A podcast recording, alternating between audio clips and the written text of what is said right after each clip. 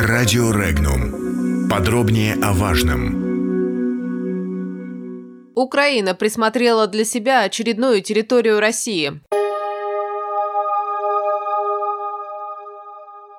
Украинские власти хотят добиваться наделения российского Керченского пролива статусом международного, заявила заместитель министра иностранных дел Украины Елена Зеркаль. По ее словам, такое решение снимет многие вопросы, включая вопрос правовой неопределенности, а также спекуляции России о статусе пролива. Замминистра добавила, что Киеву важно обеспечить представление своих интересов именно в международном арбитраже. Напомним, Керченский пролив стал российскими внутренними водами после вхождения Крыма в состав России. Статус Керченского пролива и полуострова Москва ни с кем не собирается обсуждать. Украина, не признающая Крым российским, считает наполовину принадлежащим себе и Керченский пролив. Международный статус пролива означает право свободного прохождения по нему судов любых стран. Граничащие с проливом страны в таком случае не должны каким-либо образом препятствовать транзитному проходу или приостанавливать его. Эксперт Международного института гуманитарно-политических исследований Владимир Брутер считает, что заявление украинского МИДа о намерении добиваться добиться для Керченского пролива международного статуса никак не влияет на фактическое положение дел. Керченский пролив де-факто является частью России, указал эксперт и добавил, что отказ международного сообщества признавать российский Крым не имеет никакого значения. Цитата. «У нас есть приоритет внутреннего законодательства. Москва не будет реагировать ни на какие международные решения по данному вопросу», подчеркнул эксперт. И добавил также, что действия Киева деструктивны и только мешают возможному началу диалога. Член Совфеда Франц Клинцевич заявил, что изменение статуса Керченского пролива из той же Сирии невыполнимых задач, что и возвращение Крыма Украине. Он посоветовал Киеву оставить эту затею раз и навсегда. Клинцевич отметил также, что выдвигать заведомо невыполнимые задачи, заявляя о них во всеуслышание, фирменный стиль Киева.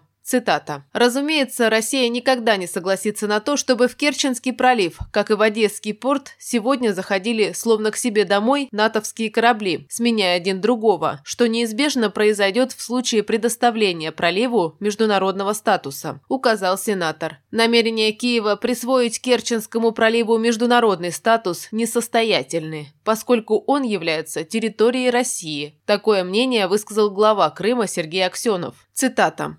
Керченский пролив – это российские территориальные воды. Какой статус там может быть? Это полностью территория России, и берега, и пролив. Если руководство страны посчитает нужным принять какие-то меры с точки зрения более свободного прохода судов, тогда будем выполнять, отметил глава региона. А директор по стратегии Финама Ярослав Кабаков отмечает, что Киев может жаловаться куда угодно, Трибунал может принимать какие угодно решения по поводу статуса российского Керченского пролива, но для того, чтобы привести решение в исполнение, требуется нечто большее, чем громкие заявления. Цитата. Собственно, большинство стран мира, включая страны НАТО, считают Крым частью Украины. Их не смущает тот факт, что территория находится под контролем России. Против России введут какие-то новые санкции? Ну так вопрос об этом в любом случае будет решать не трибунал, – пояснил эксперт. «Кто-то направит военные корабли для обеспечения международного статуса пролива? Ну так и без решения трибунала, если кто-то хочет начать с Россией войну, поводов достаточно. Впрочем, как неоднократно наблюдалось, поводы странам Запада и не очень-то нужны.